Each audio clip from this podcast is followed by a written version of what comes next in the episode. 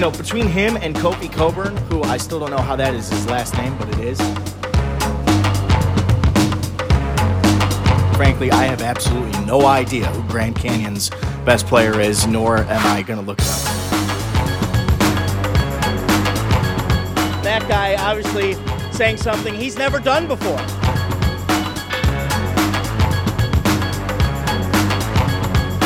I got no idea what I'm doing right now. No, but we're learning. We're learning more every single day. For that, we're very thankful. What's up, everybody? It's Friday, March twenty-sixth. Going to talk a little National Football League quarterbacks today. But before we do, March twenty-sixth is uh, a day full of sports anniversaries. I follow one of those Twitter accounts that tells you, you know, it shows you video from on this day. So th- there's a few of them I want to touch on before we get going. Uh, March twenty-sixth, nineteen seventy-nine. So it's now been forty-two years since Bird v. Magic Part one. Uh, obviously, we know there were a lot more parts, but, you know, Bird v. Magic, probably the, the best individual rivalry in a team sport in the last fifty years, right? I can't speak to, you know, Russell and Chamberlain and those guys, and it's hard to find video of those games in color, so I think that's too old for me. But Bird and Magic, I mean, what a rivalry. How rare is it that you see two guys in college that then go ahead and do it again in the pros, meet that many times? Great. Uh, second, second March twenty-sixth note. March twenty-sixth, two thousand five, so that was sixteen years, or so says the calculator. Uh, Darren Williams and Illinois come back from, like, what, fifteen down with, like, four minutes to play against Arizona. Back when they used to play the Sweet sixteen and Elite eight on college campuses. I think that one was at DePaul. Just rocking. I wore mid-calf socks because Darren Williams, full disclosure. I thought I was as good as him, too. You know, I thought, hey, pass the rock a little bit, make some threes, get the other guys involved, go play point guard in the N B A, right? Can't be that hard. And here I am, making a podcast. Anyway, third anniversary, March twenty-sixth, the best anniversary. It has now been twenty-four years since Darren McCarty turtled Claude Lemieux on the ice at Joe Louis Arena. In what is probably the best hockey fight of all time. I don't think there's a better one. Quick backstory. Claude Lemieux, cheap shots Chris Draper the year before, breaks his face. He literally broke his face.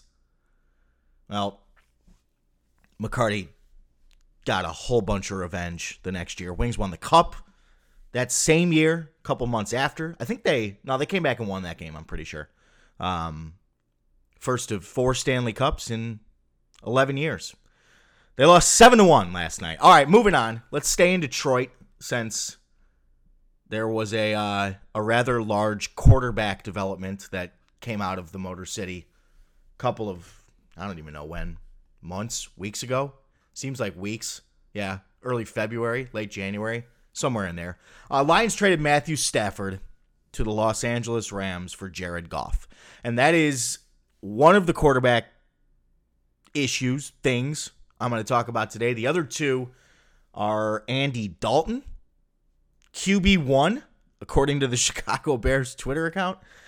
And then we'll close with a little Carson Wentz from Philly to Indy, and we'll share some North Dakota State stories. But I want to start with Stafford.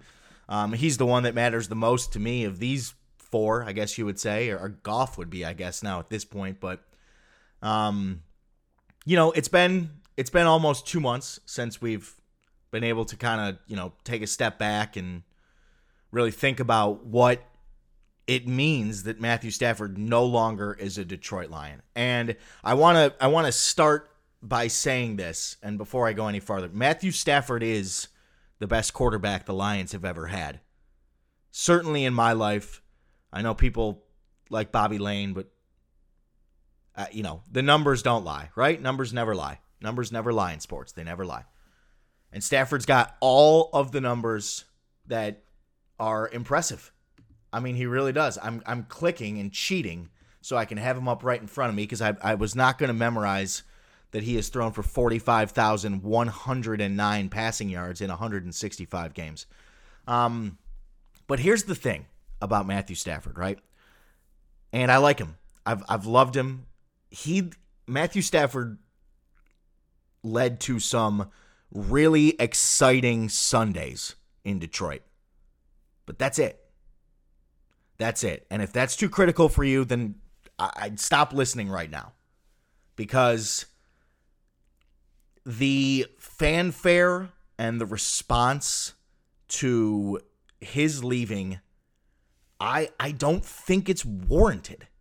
And, you know, that's not to say that he didn't have the most successful career in Lions history from the quarterback position, because he did.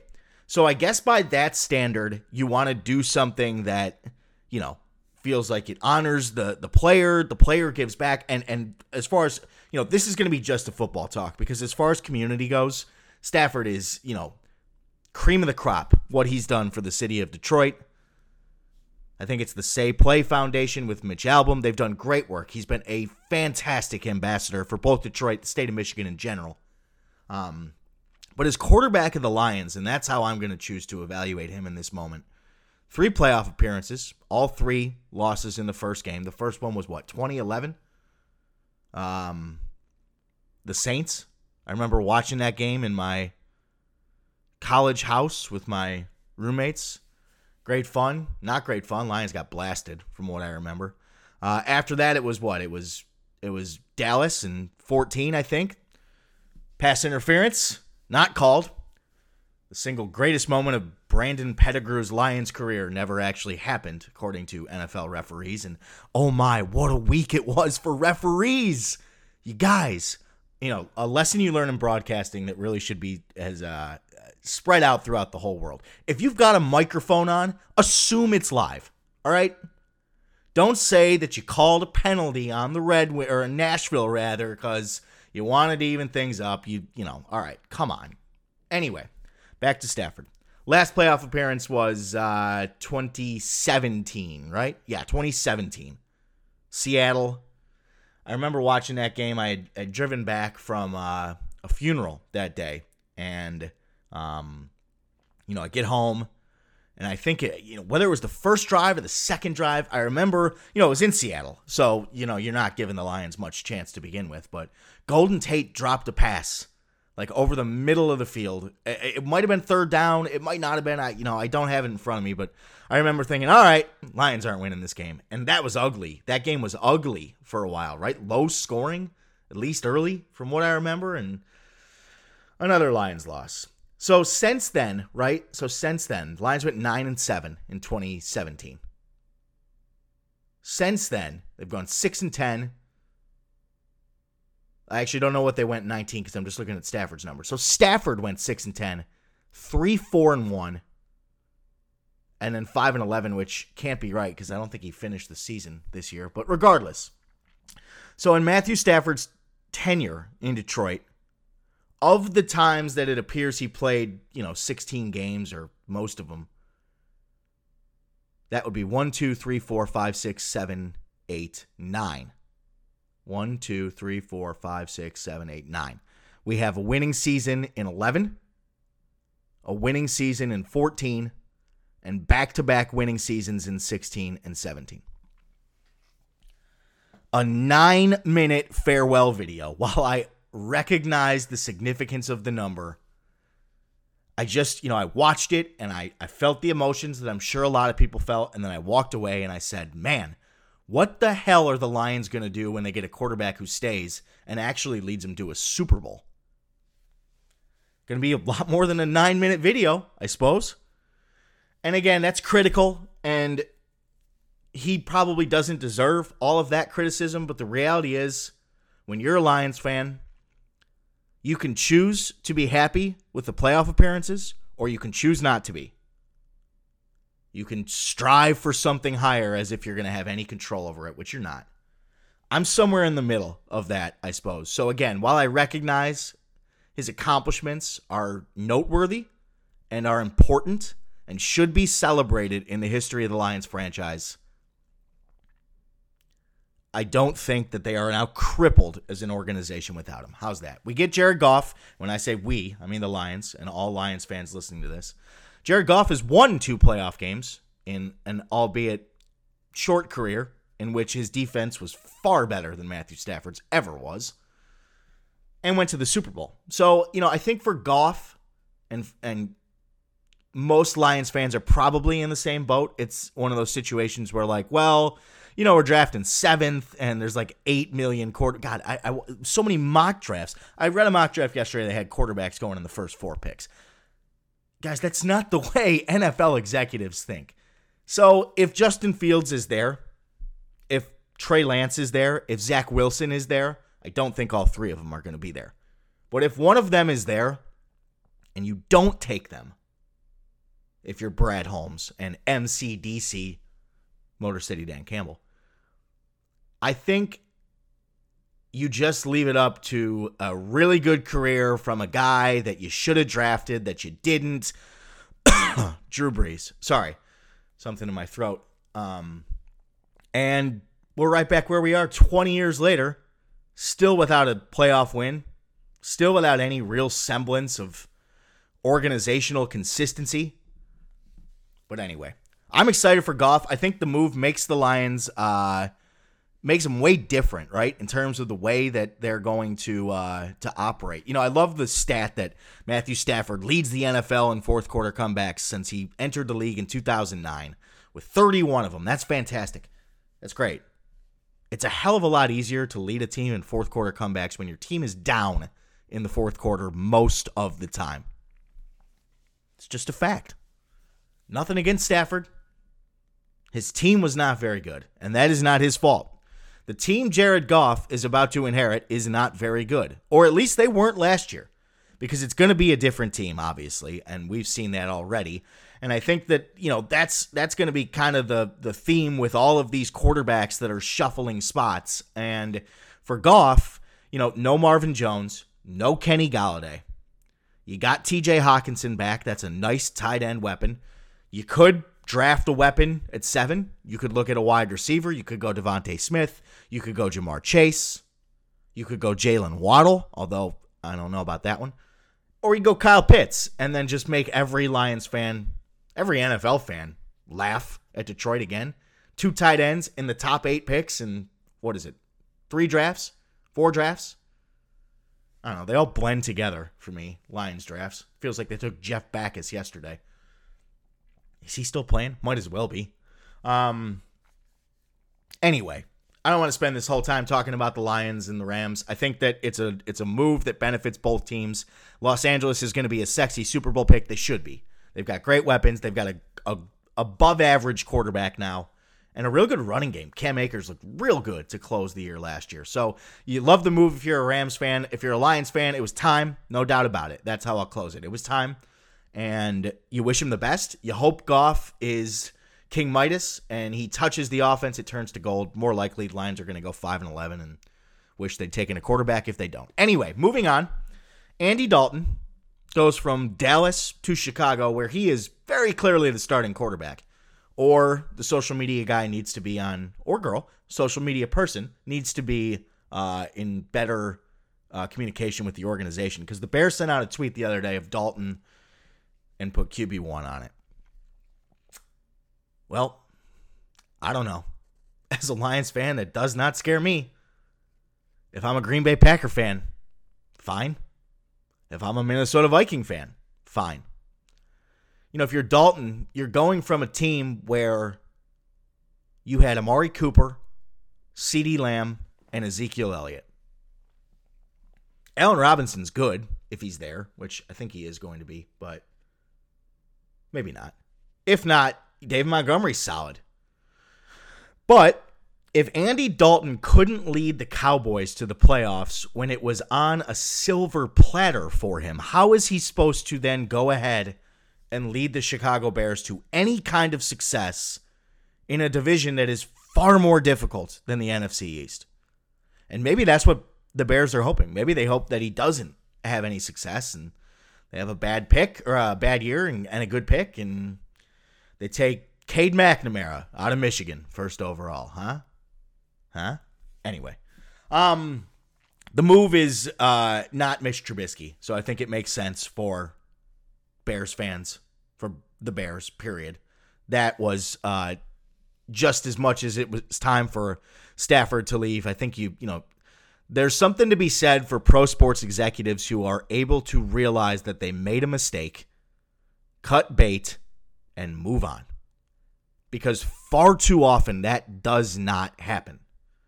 You see guys just double and triple down on guys and hope they're the right thing, and it just doesn't happen. And, and, and you know, the guys who are in these bad situations that can then go get other jobs, the change of scenery does them well. The name that comes to mind right away, and I know that Miami didn't hang on to him for, you know, ever, but Ryan Tannehill, right? Did not look like a guy who was going to be in the N F L for several years, despite the fact he was a first-round pick. Big guy, big arm, Texas A and M.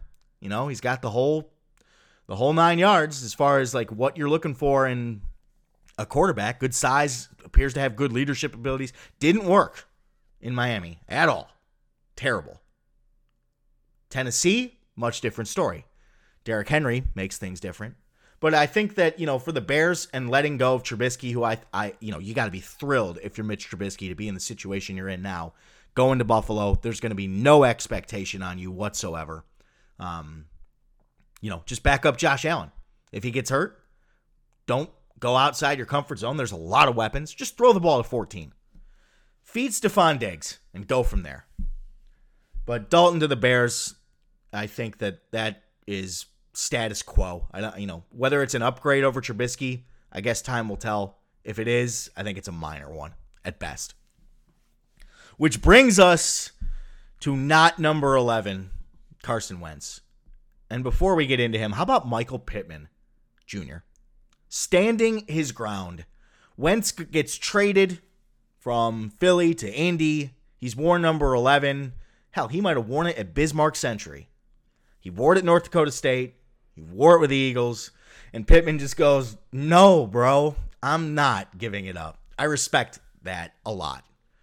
You know, stand your ground, especially for someone coming in like Carson Wentz. It's not like he's walking in there with an N F L M V P. But, segue alert, there was a time when it certainly looked like Carson Wentz was about to be the M V P of the N F L. Early on in that Philadelphia tenure, the dude was dynamite. Second season, right? So he goes in the twenty sixteen draft and plays as a rookie. And then that second year was money. Was money in that seventeen eighteen season, if I remember right. When he's diving in the Coliseum against the Rams. Remember, it was Wentz against Goff. They had gone one two in that draft. Uh, Goff to the Rams, obviously, and, and Wentz to the Eagles. And here we are in a late in a late uh, late season matchup. Playoffs are borderline on the line, and Wentz is having a year, and then he gets hurt. Torn A C L, has not been the same since, right? Eagles were eleven and two when he got hurt in twenty seventeen. When with Wentz playing, they would go seventeen, twenty-one, and one. After that point. So clearly, you know, you make the change, which they do. They trade him to Indy. And, you know, Wentz, Wentz is a guy who is just not used to failure, right? Wentz came into North Dakota State, and full disclosure, you know, I I I don't, I wouldn't say I know Carson. I think if I stopped him on the street and told him who I was, he'd probably remember. I worked with him pretty closely for about two and a half years. So, you know, Wentz in... In Fargo, when I was there, my first weekend working was his first college start.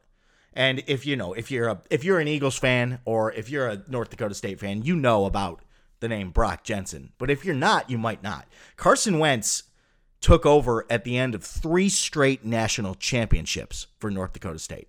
So the expectations on his shoulders when he was in college, which you can scoff at them and say, ah, it's F C S football. It doesn't make a difference. Who cares? Expectations aren't real. He's not playing on Saturday night in the big house or in the swamp or something. It's just the Fargo Dome. My God, if you are a college football fan, go see a game at the Fargo Dome. Go tell me that the expectations don't matter to the people in Fargo for North Dakota State football, because you're dead wrong. So he walks into a situation in college where he is taking over for a three straight national champion quarterback in Brock Jensen. And the part that went wrong in Philadelphia for me that is so peculiar, it appears that his confidence just eroded, right? They draft Jalen Hurts, and from there on, it's just a beeline towards Indy. I don't get, you know, how that happened, and here's why. When Carson Wentz was his in his last year, he broke his wrist against South Dakota. And I remember getting a tip the Monday after, because, you know, he had gotten hurt, and they had this, I think he played the rest of the game. They had this kid named Easton Stick, who's now in the N F L, um, was his backup, right? So I remember getting a tip. North Dakota State holds their football press conferences on Mondays, or at least they did when I worked there. I remember getting a tip from someone that said, and, you know, Wentz has a broken wrist and he's out indefinitely. And understand that in journalism, if you get a tip like that, you don't just go with it.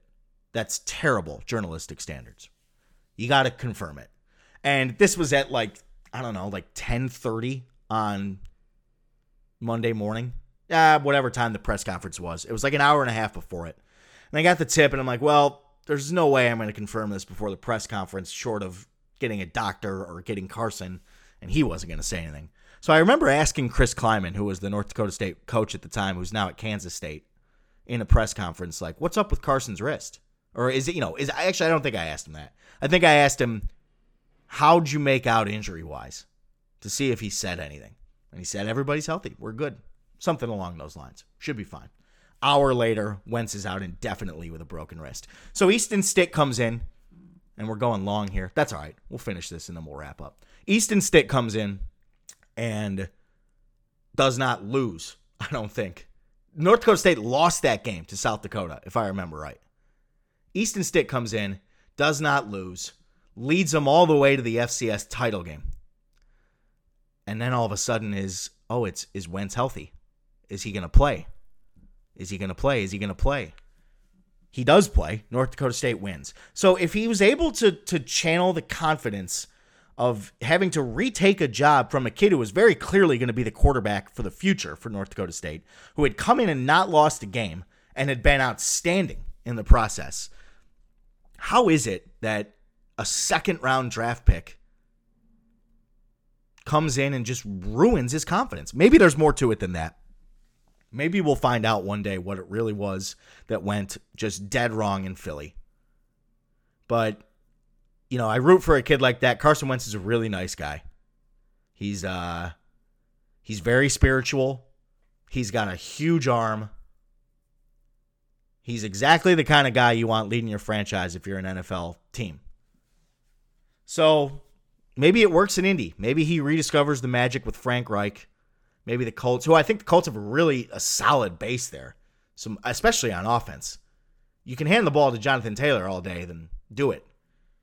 Um, I think Wentz, of all the quarterbacks other than Matthew Stafford, and I know we haven't talked about all the different quarterbacks who have changed places, and if Deshaun Watson moves, then obviously that's going to need to be discussed, but I think Wentz and Stafford are probably in the two best situations of the four that we've talked about. And I think that Goff is in the third best situation because there's no expectation on him. You got the Chicago Bears who are going to put, whether they are or they aren't, their fans are going to put, you know, the midway on Andy Dalton's shoulders. Good luck. Morgan Freeman, Batman. You're going to blackmail him? Good luck. Whatever it is. All right, that's it. That's it for Friday. There's basketball on this weekend. Syracuse, Saturday night, late. I know you're all watching. Uh, next week, little golf talk. Last tournament before the Masters, which means Ricky Fowler's got to do something. We're going to get into that next week. Great talk, everybody. We'll see you.